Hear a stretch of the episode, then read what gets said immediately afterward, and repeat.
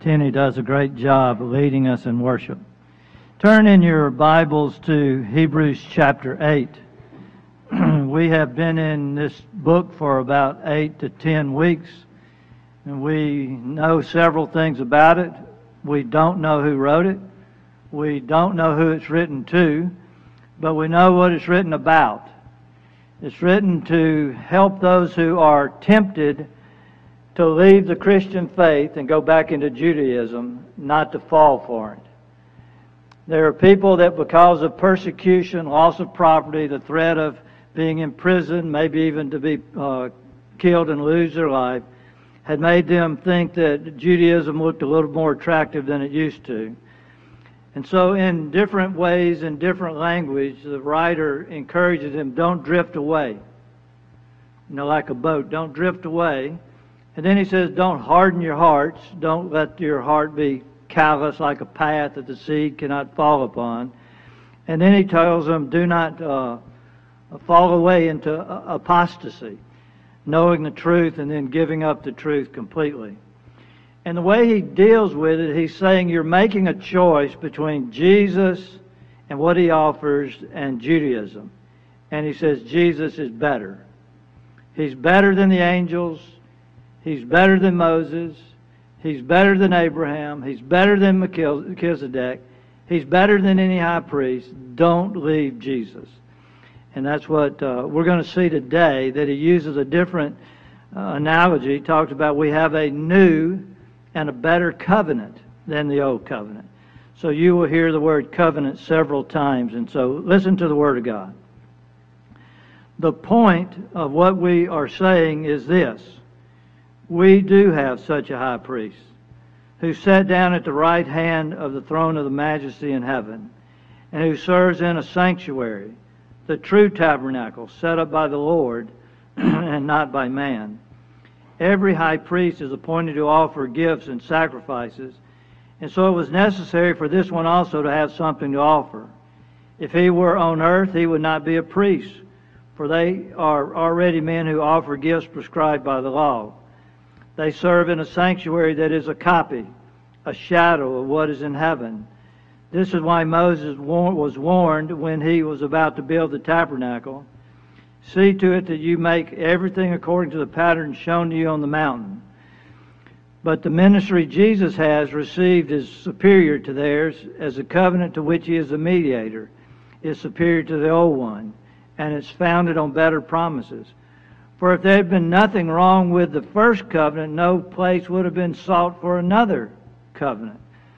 But God found fault with the people and said, and then he quotes Jeremiah, the time is coming, declares the Lord, when I will make a new covenant with the house of Israel and with the house of Judah, and it will not be like the covenant I made with their forefathers when I took them by the hand to lead them out of Egypt, because they did not remain faithful to my covenant, and I turned away from them, declares the Lord.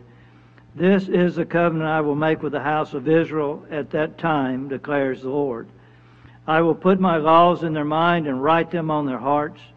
I will be their God and they will be my people. No longer will a man teach his neighbor or a man his brother, saying, Know the Lord, because they will all know me, from the least of them to the greatest. For I will forgive their wickedness and remember their sins no more.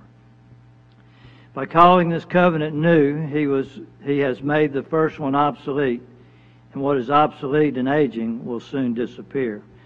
This is God's word to God's people. Let us pray.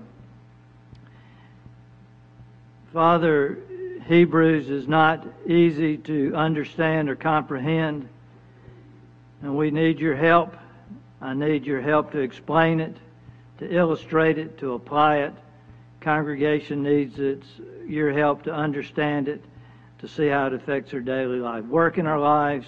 Help us to hear your word even today in the name of Jesus. Amen.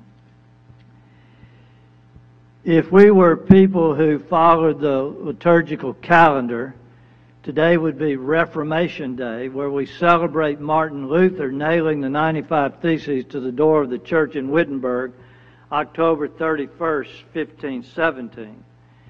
If you were to read those 95 Theses, you would realize that what Martin Luther was opposed to He was really opposed to the sale of indulgences, which was the selling of forgiveness of sin, not only for yourself, but for your loved ones who might be in purgatory.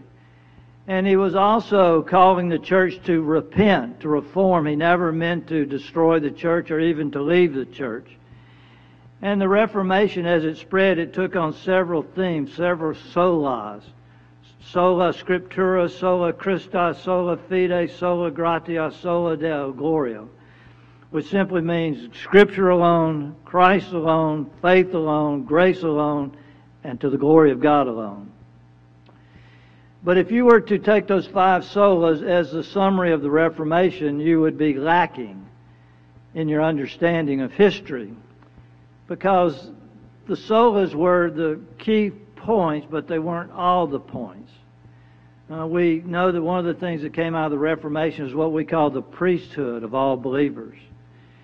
And what the priesthood of all believers meant is that the priesthood was seen as a something that was a higher calling than anybody else's calling. And what the reformers did was they said everybody had a calling. That your calling was just as important as a priest's calling. The calling of a mother or a farmer or a doctor or a lawyer or a teacher or a pastor or whatever was just important. But what also came about when you talked about the priesthood of all believers is that everybody was a priest that everybody could approach God in prayer. That when Jesus died on the cross, the veil was torn from top to bottom, and the holy place was opened up to everybody. And that we now, with faith and confidence, can enter into the throne room of God boldly and find grace and mercy in our time of need. So the reformers were not saying you don't need a priest. They were saying you already have one you have a great high priest that's much better, much, much better than any priest on earth. This passage is breaks up into two parts. We have a better priest and we have a better covenant with better promises. And so let's look at just two points. We have a better high priest.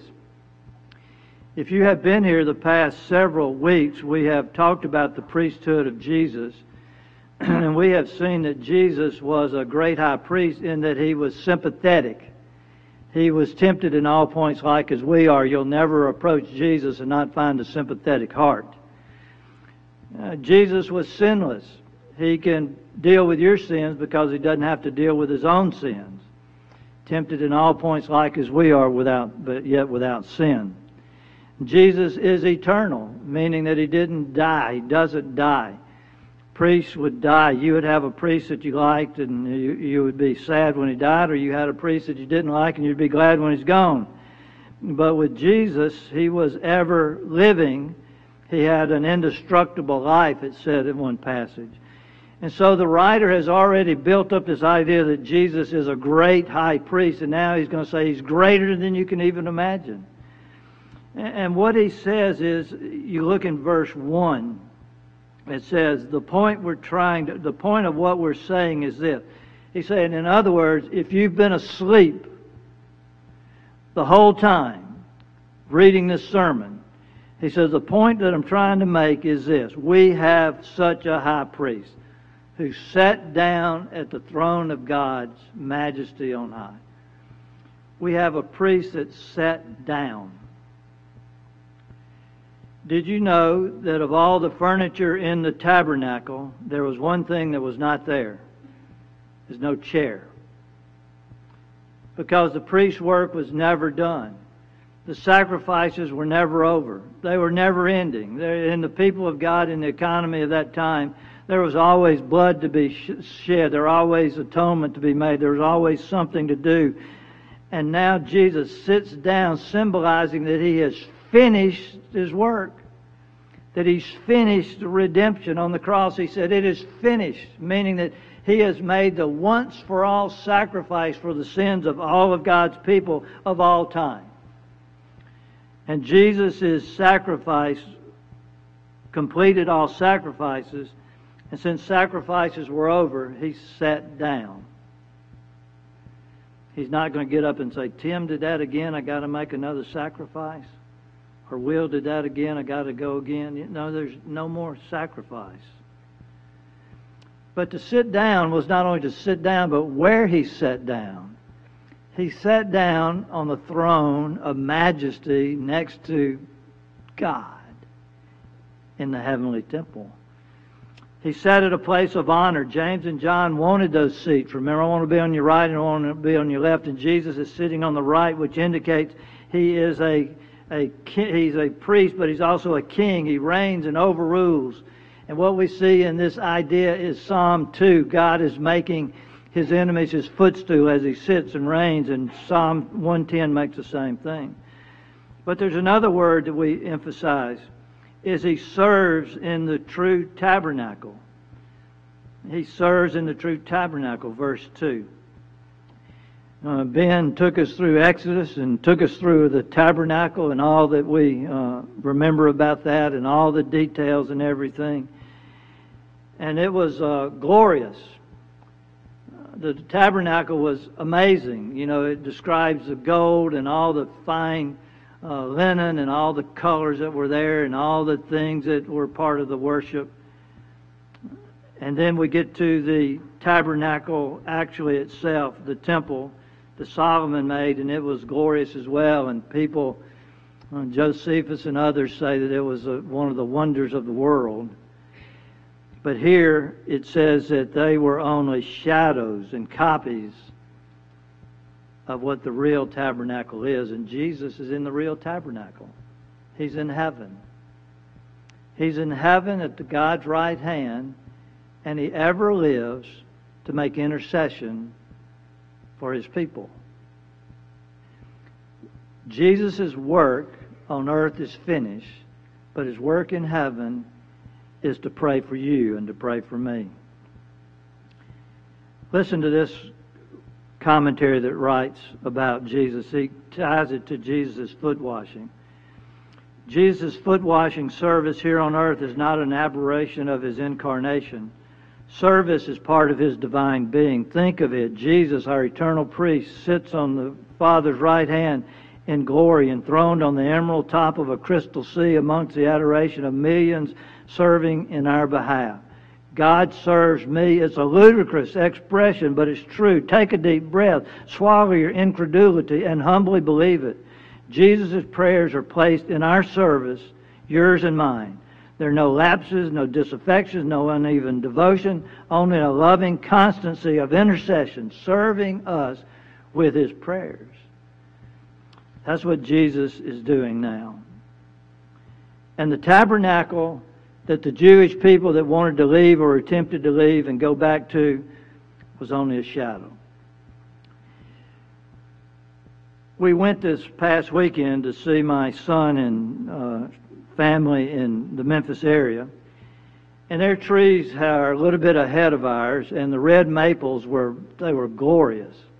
You know, I think that's probably one of my favorite trees. And where we uh, went to eat was kind of in a wooded area, and the parking lot was just covered with red maples. I mean, every little place you went in the middle of the median were red maple trees.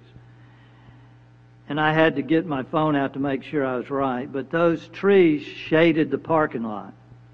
So wherever you parked, you know, morning or night, you know, you're in the shade of that. Morning or evening, you'd be in the shade of those trees.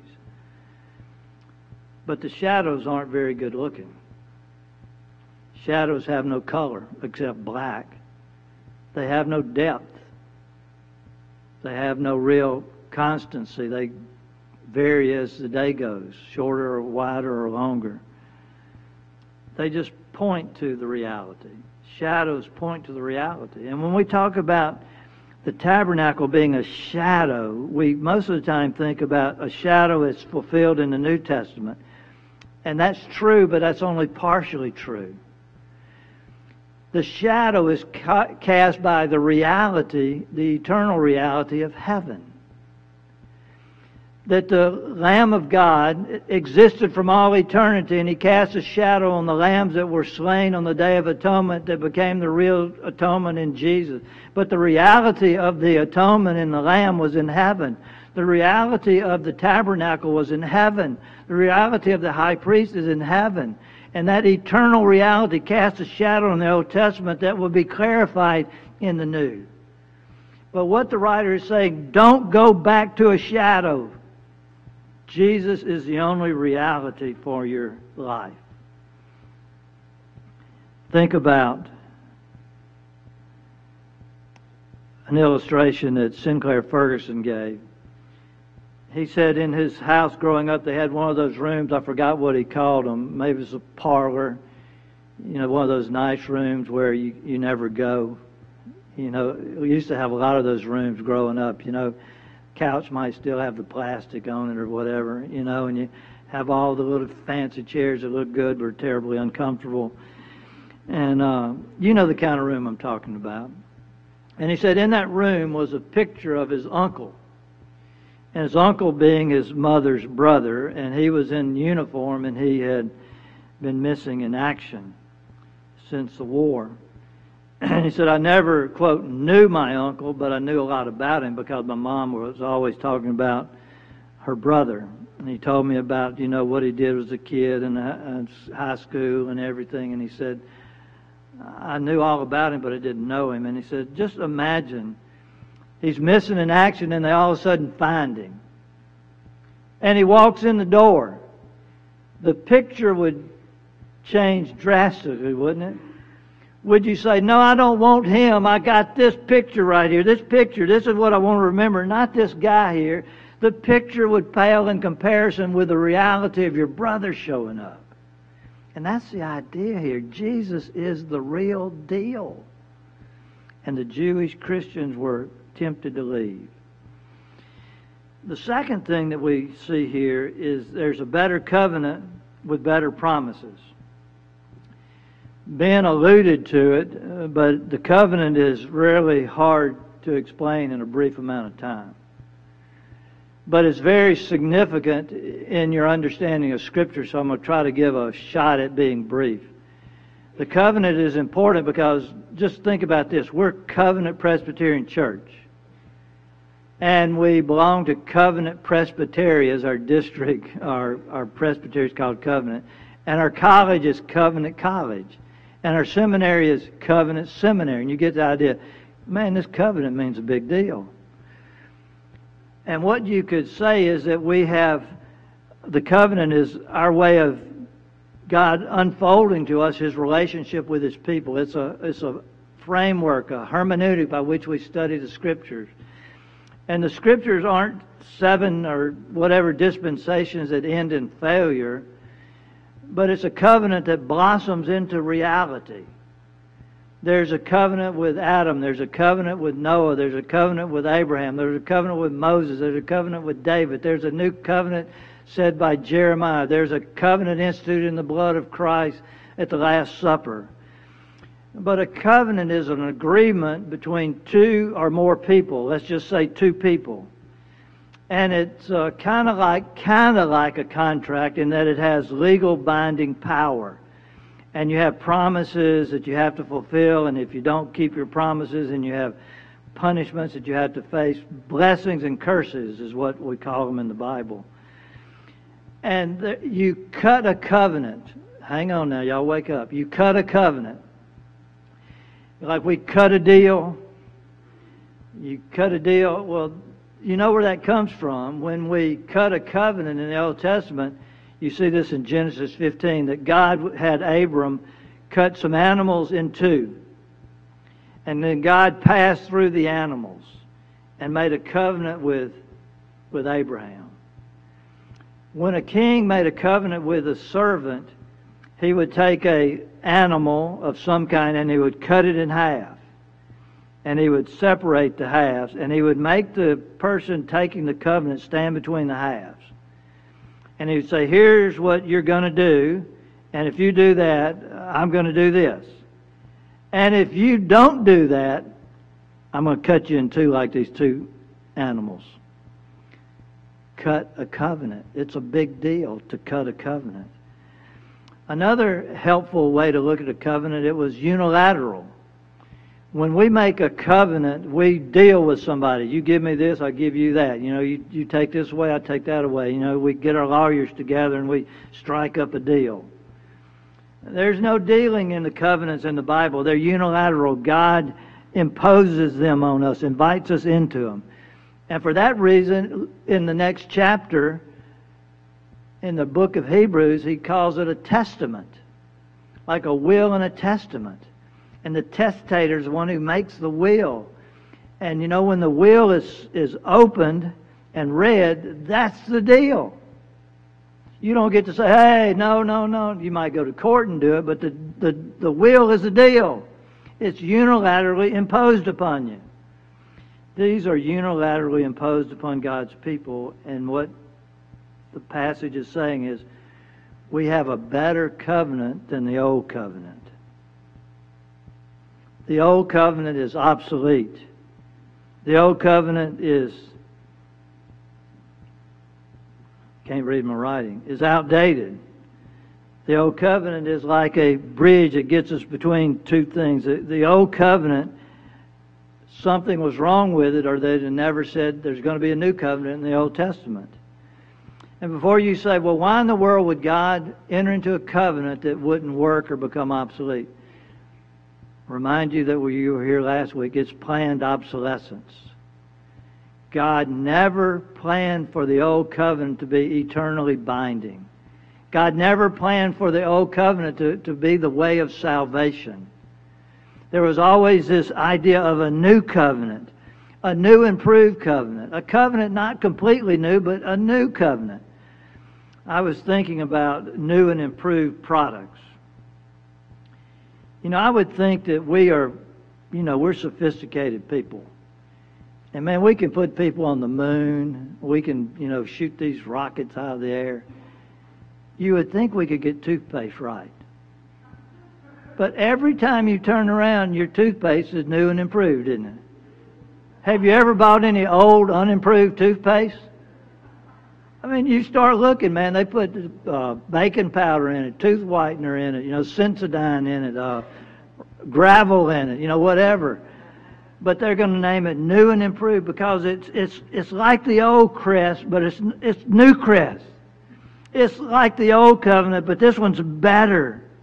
And the things that Jesus is saying is better here, the old covenant in a degree gave to the people, but not to the degree that we have in these. And so what are the new covenant? Somebody messed with my clock and I have no idea, so we're just going to go to a finish. But anyway, there are four ways this covenant is better. One is it's written on our heart. The context of the passage is Moses was taken up on the mountain and he was given the model of the tabernacle, make it just like this. Moses was a mediator of that covenant, and where was the law written? On stone. Written by the finger of God on stone. And what the writer is saying here is it's written on our heart. It's written in our mind. One man said the, the heart is the sanctuary of our life, uh, but the mind is the foyer. You have to go through the foyer to get to the heart. God's going to write it on our minds and in our minds and on our hearts. The heart is the problem. The problem with Judaism in the old day was that it was all external. They had turned the law that was designed to be internal. When Jesus interpreted the law, he said, it's not just murder, but it's anger. It's not just adultery, it's lust. It's not just stealing, it's coveting. It's, it's, it was meant to be of the heart. And the Judaism turned it into an external religion. So that Jesus would say, You look like whitewashed tombs. You're good on the outside, but you're full of dead man's bones. You're like a cup that's clean on the outside and filthy on the inside. And what happens in the new covenant is God writes it on our heart. How do you know God writes it on his heart, your heart? I'll say it in my breadneck way. Your woner is changed. You want to do different things. You want to worship. You want to read the Bible. You want to be better at prayer. You want to forgive. You, you, you want to love God. You want to love your neighbor. And you might not do it like you want to, and you'll constantly live in Romans 7. The good I want to do, the good I want to do, I don't do, and the bad I don't want to do, I do anyway. But in that fight, the owner has been changed. Our hearts are changed in this new covenant. And we're born again and we're new creatures in Christ. Christiaan Barnard was the first surgeon to do a heart transplant. One of his patients was Dr. Philip Blaiberg. And Blaiberg was asked by Dr. Barnard, Would you like to see your old heart? Which made me think about when I had my tonsils out, I brought them home. Did y'all bring your tonsils home? I wonder where they are. But anyway, so Dr. Barnard asked, Do you want to see your heart? He asked several questions and he took it down from the cupboard and the guy looked at it, the other doctor looked at it and asked a bunch of technical questions only doctors could, could ask. And then he put the glass container back on the shelf and said, So this is my old heart that caused me so much trouble. He handed it back, turned away, and left it forever. You know, that's what we have to say. God, give me a new heart. Take away the heart of stone that doesn't want to love you or serve you and give me a new heart. The second thing is they'll know me. In the new covenant, they'll know me. They'll have an intimate relationship with me. To know in the Bible has several definitions, but to know in the Bible that we're talking about now is to know intimately in a relationship. It won't be just a religion, but there'll be a relationship with God through Jesus Christ. But knowing about God and knowing God go together. You you got to know the Bible to know God. That's where He reveals Himself. But when you look at the Reformation, that's one of the things that Luther and Calvin and all the reformers wanted to do to get the Bible in the hands of the people. So let's say, how do you know you experiencing this knowledge? Have you ever read the Bible and things just all of a sudden make sense? Tim Keller says they become radioactive. You know, have you ever just been reading something and you got you have one of those aha moments where the Holy Spirit just opens your mind to the knowledge of God? I didn't know that. I can remember sitting in seminary one day and I knew Jesus. I quoted the Apostles' Creed, you know, and all of that. I remember my professor talking about Jesus' body being in heaven still bearing the scars. And it was like, you said, what? It was like I'd never heard that before. That's how you know you know that the gospel realities begin, begin to jump off the page or you understand them for the first time. Let's move on. You'll become my people. My people and I'll be your God. That's the third. That's the third part of the new covenant. You'll be my people, and I'll be your God. That promise has been made from Genesis to Revelation. Like I said, they experienced some of the new covenant in the old covenant. They they were the people of God, and now we are the people of God. The Israel was the church of God. Now the church of God, church is Israel of God. We're the people of God. God is our God, and Jesus is our Savior, and the Holy Spirit is living within us. It's a personal, intimate relationship. And the Bible describes that relationship. We're the apple of God's eye. We are the bride of Christ. I loved it when Brian Sorgenfrei said about us being the bride of God. He says, God doesn't just tolerate you, God loves you. He loves you. In Christ, He rejoices over you. He's pleased with you in Christ. Apart from Christ, it's a different story. But in Christ, you're His bride. You're His person. And we'll sing in a little while, We Are God's People, and I hope it will make more sense as you sing it. And the last thing is, I will forgive their sins and remember them no more. Not really a accurate translation there, although it captures the idea. The word is really mercy. And the reason I think it's mercy is because it's the same word that's used in the Septuagint uh, to describe the mercy seat. And what happened at the mercy seat? The mercy seat was on the, it was the lid of the Ark of the Covenant. two cherubim were on the top, and the mercy seat was there. And inside the Ark of the Covenant, you had the law, and Aaron's rod, and manna, and other things, you know. And it was in the Holy of Holies. So you had you had this thing that only one time a year anybody saw it, and it was only one person. And he would go in there and he would take the sacrifice of the Lamb of the Atonement and he'd pour it on the mercy seat. And the people of God's sins would be atoned for. They believed that, that that's, they believed God's word and the scapegoat took away their sins. What the writer is saying is your sins have been mercy seated. That God doesn't see the broken law in the box. He sees the blood that covers your sin and washes it away. And he remembers it no more. He remembers it no more. It's not that God has amnesia and he said doesn't I mean if God actually didn't remember him, he'd have to forget history. And don't stone me for heresy. Just stay with me. We talk about forgive and forget.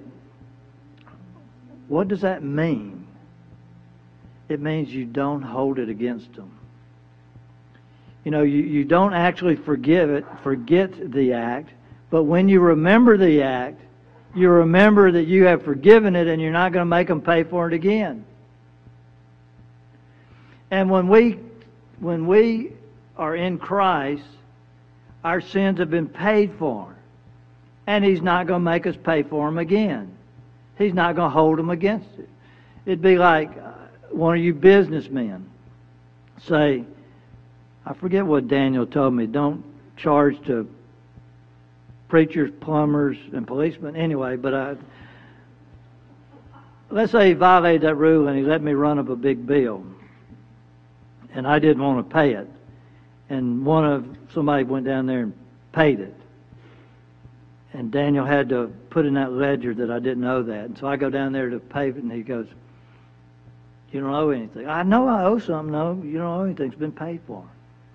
It's not that Daniel forgot that I bought the stuff, but he remembers that somebody had paid for it. And I'm not going to have to pay for it again. That's the gospel that Jesus has paid for it. What can wash away my sin? Nothing but the blood of Jesus. What can make me whole again? Nothing but the blood of Jesus. Let's pray. Father, thank you for your mercy to us, that our sins are covered and washed away by the blood of Christ. Thank you that we are in a better relationship than we could ever imagine that we are known by the Creator, that our sins are forgiven, that we have the law written on our heart. Write the law more and more on our hearts. If people are in the dark today, may the light come on. May their wanter be changed. May their will be changed so that they'll want to walk in your ways. So bless us as we sing and worship you in closing, and we pray in the name of Christ. Amen. Our closing hymn is We Are God's People, and that is 355.